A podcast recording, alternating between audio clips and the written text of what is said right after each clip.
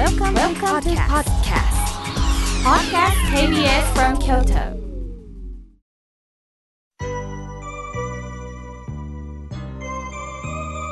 さあここからはたくさんのメッセージをいただきましたので順に紹介させていただきますまずはじめにラズベリーさんお手紙をいただきました綺麗な綺麗なお花の絵も添えてくださってます朝夕少しずつ季節の変わりを感じます井村屋様から贈り物をいただきました温かいお心遣いを嬉しく思いました家族みんなが笑顔になりました私は KBS 京都にハガキを出す喜びを教えてもらったと思っています。私の日々の生活が色づくようになりました。パーソナリティの妙慶さんにお話の中に私の心が育っていきました。ありがとうございます。スタッフの皆様、縁を大切に思います。井村様にも感謝の心で、これからも美味しいものを作ってください。応援します。そして私は京都に行った時に和良華道さんにお礼に来たいと思います。そうですよね。プレゼントが当たったということで、それをわざわざお礼に行かれるんですね。あの、店長さんもね、私はお友達ですのでね、ぜひよろしくお伝えくださいね。KBS 京都ラジオを笑顔でこうして幸せをいただく。そして、妙慶さんの声に支えてもらってます。どうぞ、これからもよろしくお願いします。とのことです。ラズベリーさん、あったかいお手紙を本当にありがとうございました。さあ、続いての方です。四つ葉のクローバーさん、ありがとうございます。妙慶さん、先月、私好きですかのお話を聞いてとっても心に残りました。私は友人や身内とのお付き合いの中で自分が傷つけられたなぁと感じた時心の持ち方に悩むことがたくさんあります。人に言われたことで傷ついたりすると愚痴を聞いてもらう人がいても許せない気持ちはどうすればいいのかわからなくなります。自分を好きになると相手を非難しなくなる。自分に自信がないから人のことに気がいってしまう。妙慶さんの言葉、本当に心の中に留めています。好きです。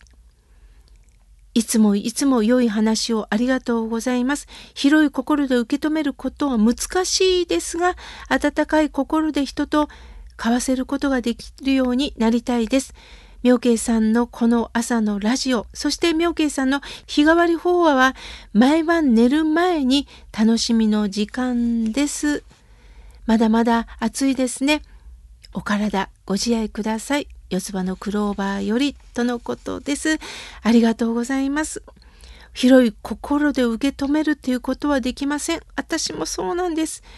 だけれども、その中でそうだそうだ人に当たっても人を非難しても何にもならないんだよなそれよりも方向性を変えたらいいんだよなと思うことで私たちは生きていける今日のお話ではないんですが一つの白い道を歩いていけばいいんだと想像しながらどうか一緒に乗り切っていきましょうありがとうございますさあ、続いての方です。メールをいただきました。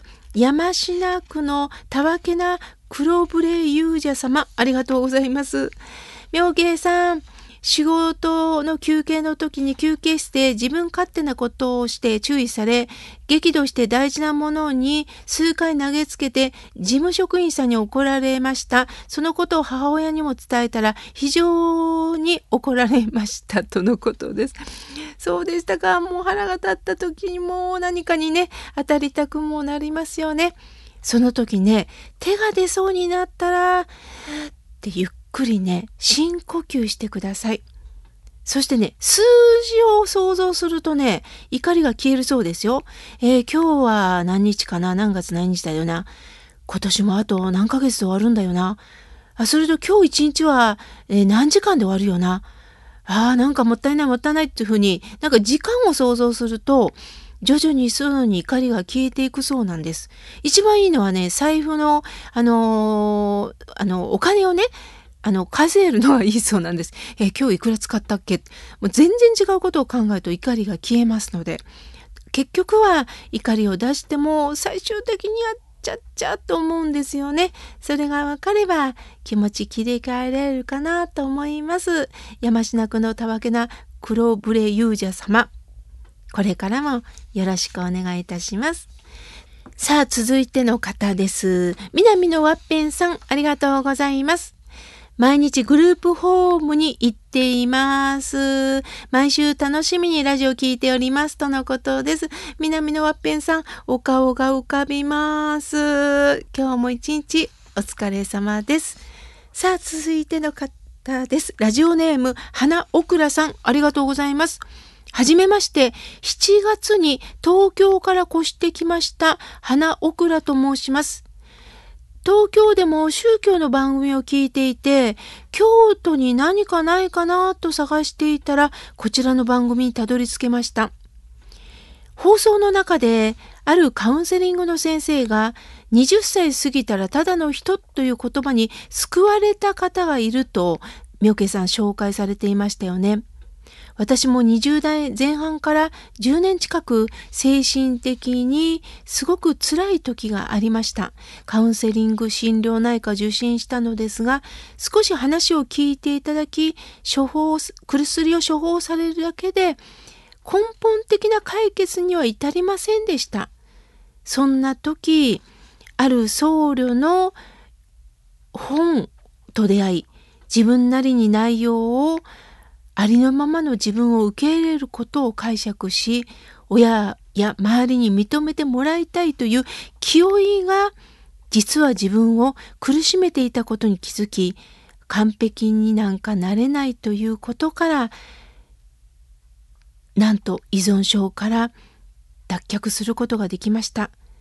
人間ですから何か構ってもらいたいという気持ちはありますけれどもでもこのソウルの本を読むことによって繰り返し繰り返し読むことによって私自身の支えになっております。こうして妙慶さんの番組に出会ったことこれは導かれたご縁だとありがたく思いこれからも拝聴させていただきたいと思います。どうかお体に気をつけて頑張ってくださいとのことです。花オクラさん、ようこそようこそご縁でございます。そして私もご紹介いただいたソウルの方、本持っております。私も学生時代にずっと読ませていただき、それから私も親鸞上人の教えにも出会わさせていただき、なんとかこの私を私として喜んで生きることができました。それまではもちろん私もできなかったんですね。またいろんなことを花岡さん教えてくださいね。どうぞこれからも末永くよろしくお願いいたします。さあ続いての方です。ハンニャさん、いつもありがとうございます。妙慶さん、ある国が何十年も嫌がらせをしています。どうしたらいいんでしょうか？とのことです。本当ですよね。まず私は悲しんでいくことしかできないと思っています。また最近でもね、あの、ある国が日本に嫌がらせの電話をね、いろんな団体にかけてるというのが報道されていました。その時に私は、たまたまある番組を見てる時に、あの、通訳の方が電話を出たんですね。すると向こうの方は一方的にまた、あの、誹謗中傷なさってる。すると通訳の方が、あなたはこれをして何のメリットがありますか？って質問してたんです。すると、その方はシーンとしていました。そして最後に、イライラするからだっていう一言だったんですね。この質問は鋭いなと思いました。あなたはこれをして何のメリットになりますかっていうことですよね。イライラするから解消できる。でも解消したからって自分の人生が幸せになるとは限らないんですよね。親鸞上人は大きい悲しいと書いて大悲の心を持ちましょうと教えてくれます。悲しんでいくことがしかできないんです。今の出来事を私たちは教訓にしなければいけません。この地球は自分たちのものではないんだということを改めて私たちは学ばないといけない。先人が犯してしまったことに対してやはりこんなことではダメなんだということを学びながら地球のみんなで手を携えて生きていくことしかできないんですね。では怒りでは解決できないということをねここで学んでいきましょう。はんにゃさんありがとうございます。さあ続いての方です。豊さんありがとうございます。妙慶さん、スタッフの皆さん、おはようございます。いつも楽しい番組をありがとうございますとのことです。豊さん、ありがとうございます。さあ、続いての方です。ピッコロさん、ありがとうございます。妙慶さん、本当に暑いので、くたくたやわ、とのことです？いや、本当にそうなんですよね。まあもうね、お彼岸過ぎて、もういよいよ10月になるので、まあやっとやっとかなとは思っております。残りね、2ヶ月を楽しみたいなと思っております。ピッコロさん、ありがとうございます。さあ、続いての方です。サトルさん、ありがとうございます。妙慶さん、これからも番組を楽しく、楽しみに待っておりますとのことです。ありがとうございます。さあ、続いての方です。スカーレットさん、ありがとうございます。妙慶さん、ふと疑問に思ったことがあります。死後の世界についてキリスト教では天国、仏教では極楽と言います。でも妙慶さんはお浄土とおっしゃっています。この違いは何なんでしょうかとのことです。まず、あの、キリスト教さんのことは私は本当に素人なのでね、あの、お伝えできないんですけれども、仏教では極楽と言いますが、極楽浄土という表現もいたします。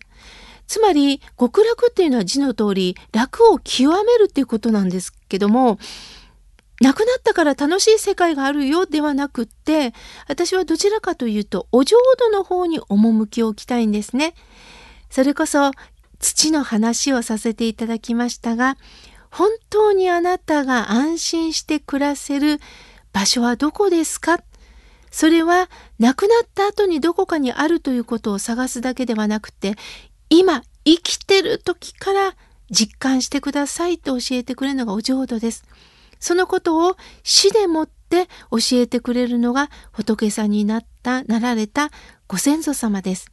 ですから極楽浄土というのはまずこの大地に安心して生きていく。そして仏様のお声を聞きながら、そしてやがて縁が尽きたら極楽浄土へと仏様に導かれていく。そのためにもどうか今のうちから仏法に触れてくださいというね、メッセージなんですね。スカーレットさん、いつも貴重なメッセージを本当にありがとうございます。まだまだたくさんのお便りをいただきましたが、来月紹介させていただきます。